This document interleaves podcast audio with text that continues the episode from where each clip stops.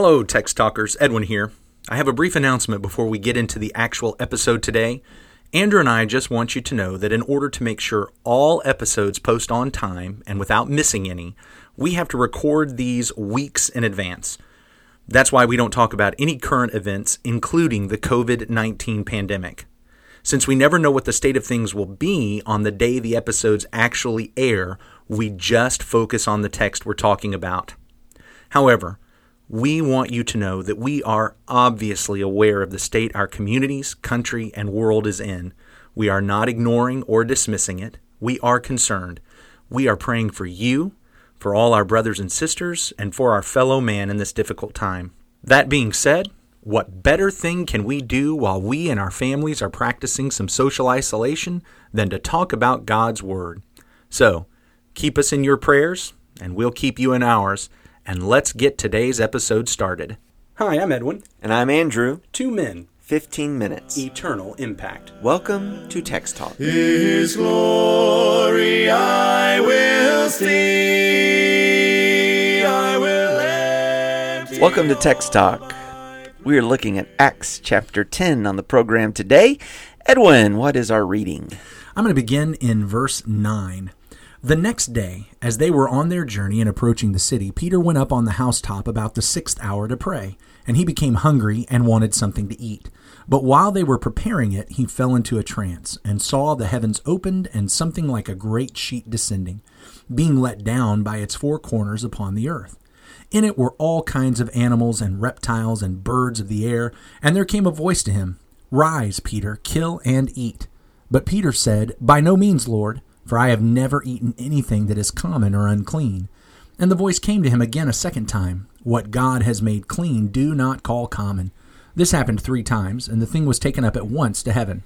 Now, while Peter was inwardly perplexed as to what the vision that he had seen might mean, behold, the men who were sent by Cornelius, having made inquiry for Simon's house, stood at the gate and called out to ask whether Simon, who was called Peter, was lodging there. And while Peter was pondering the vision, the Spirit said to him, "Behold, 3 men are looking for you. Rise and go down and accompany them without hesitation, for I have sent them." We're continuing on this account of Gentile conversion. Mm-hmm. We've been moving through Acts to get to this point, and now we're seeing all the work that it is taking. Luke has been preparing us rhetorically and logically as we read through Acts to get ready for this. Now we're seeing the preparation that Peter needed in order to go along with this, the preparation that God was putting Peter through to say, this is okay. Well, I was just going to say that if you were going to ask me about, apostles, name a flawed apostle, right? Not that any of them are perfect. Name a flawed apostle. I'm probably going to go with Peter. You know, he's the one that denied the Lord 3 times. He was the outspoken one. He was the one actually rebuked by the Lord and called the devil. Get behind me, Satan. That was directed at Peter. Flawed apostle. Maybe it just goes back to that old adage that the only person who doesn't make mistakes is the person who never tries anything. Maybe. I'm not trying to throw him under the bus. I'm just saying that even as you were reading this, what struck out to me was when this vision appears to him of the sheet with all the animals, what he can say is, "I've never eaten any unclean thing."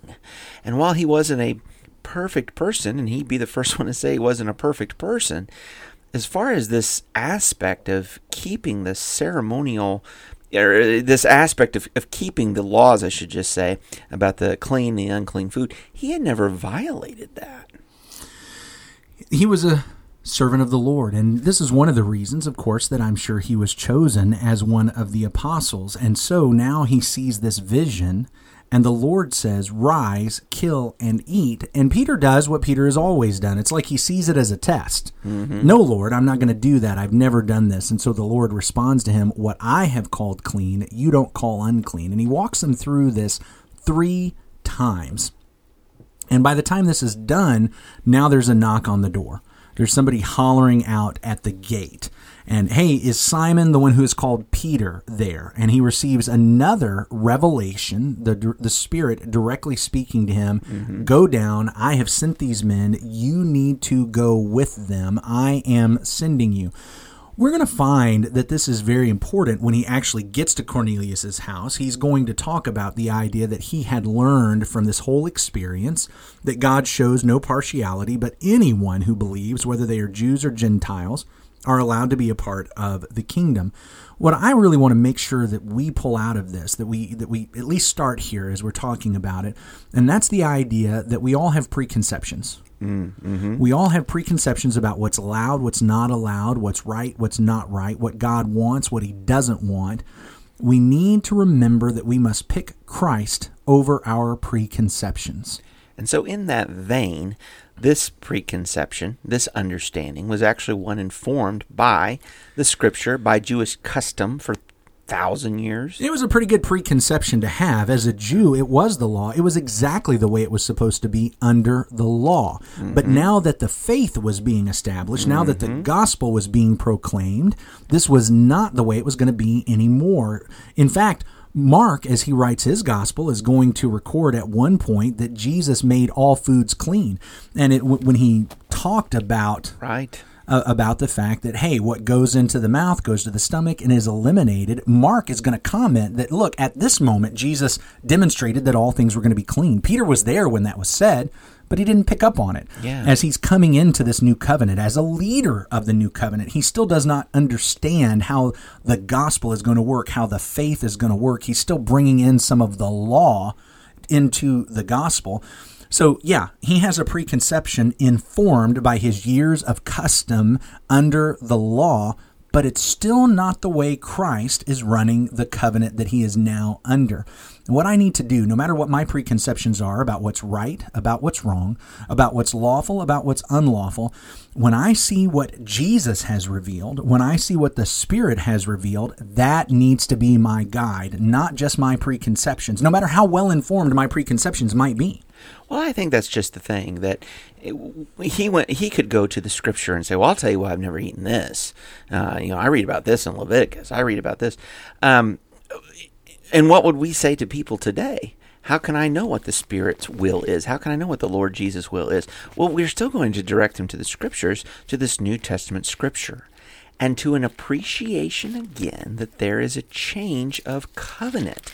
From the Old Testament, now there is a New Testament in Christ. From a law of Moses, because of the cross, now there is a gospel of Christ, a covenant wherein is remission of sins.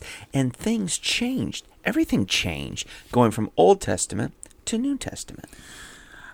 One of the things I think that might be going on here with Peter, again, I've seen some of the other places, like when Jesus was washing feet. In my mind, I've always pictured it that in John chapter 13, when Jesus is washing the feet of the apostles, I don't know if Peter was first or last or somewhere in the middle.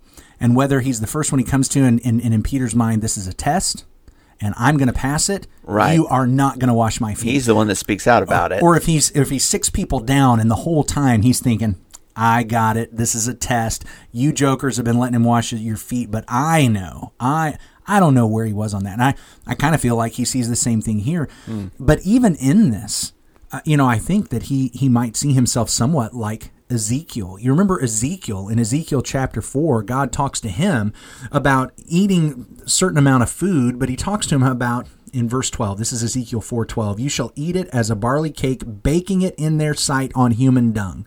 And the Lord said, thus shall the people of Israel eat their bread unclean among the nations where I will drive them. Then I said, Ah, Lord God, behold, I have never defiled myself. From my youth up till now I have never eaten what died of itself or was torn by beasts, nor has tainted meat come into my mouth. Then he said to me, See, I assign to you cow's dung instead of human dung, on which you may prepare your bread. And so here's Ezekiel being given a command by the Lord, right, and he responds back, this is too much, this is too unclean, I've not ever done this. And so God even gives an adjustment. I mean, I feel like it was still unclean after that, but not quite as unclean. So that's always a tough one. Yeah, I don't even know why I brought this passage up other than... Well, I think I know why you did. I think Peter is seeing himself in that same vein, that the Lord has brought down this sheet full of animals and given him this direction, and he thinks that like Ezekiel, or there's some similarity here, to say, well, Lord, I've never done that, and he's expecting the Lord to adjust it. But the Lord doesn't adjust it for him. The Lord doesn't change it. He says, I've said they're not unclean. Rise, kill, and eat. And he does this 3 times. And of course, this is in order to get to the point of understanding that Gentiles are not unclean merely by being Gentiles, and so the gospel is supposed to go to them. So the Holy Spirit is orchestrating all of this, and that's something else that I like to bring out. It's the Holy Spirit that lets him know that these travelers have been sent, which means that the Holy Spirit has sent the angel to Cornelius, the vision coming down 3 times. This is revelation. God, the Holy Spirit, who does work so key in moving men to speak the Word of God and reveal the Word of God, here active again in these ways to drive home to Peter that what God has made clean you must not call common. Choose Christ over a preconception. There is a change happening, and there is a real difference in this covenant that you've grown up into, this covenant you're now preaching.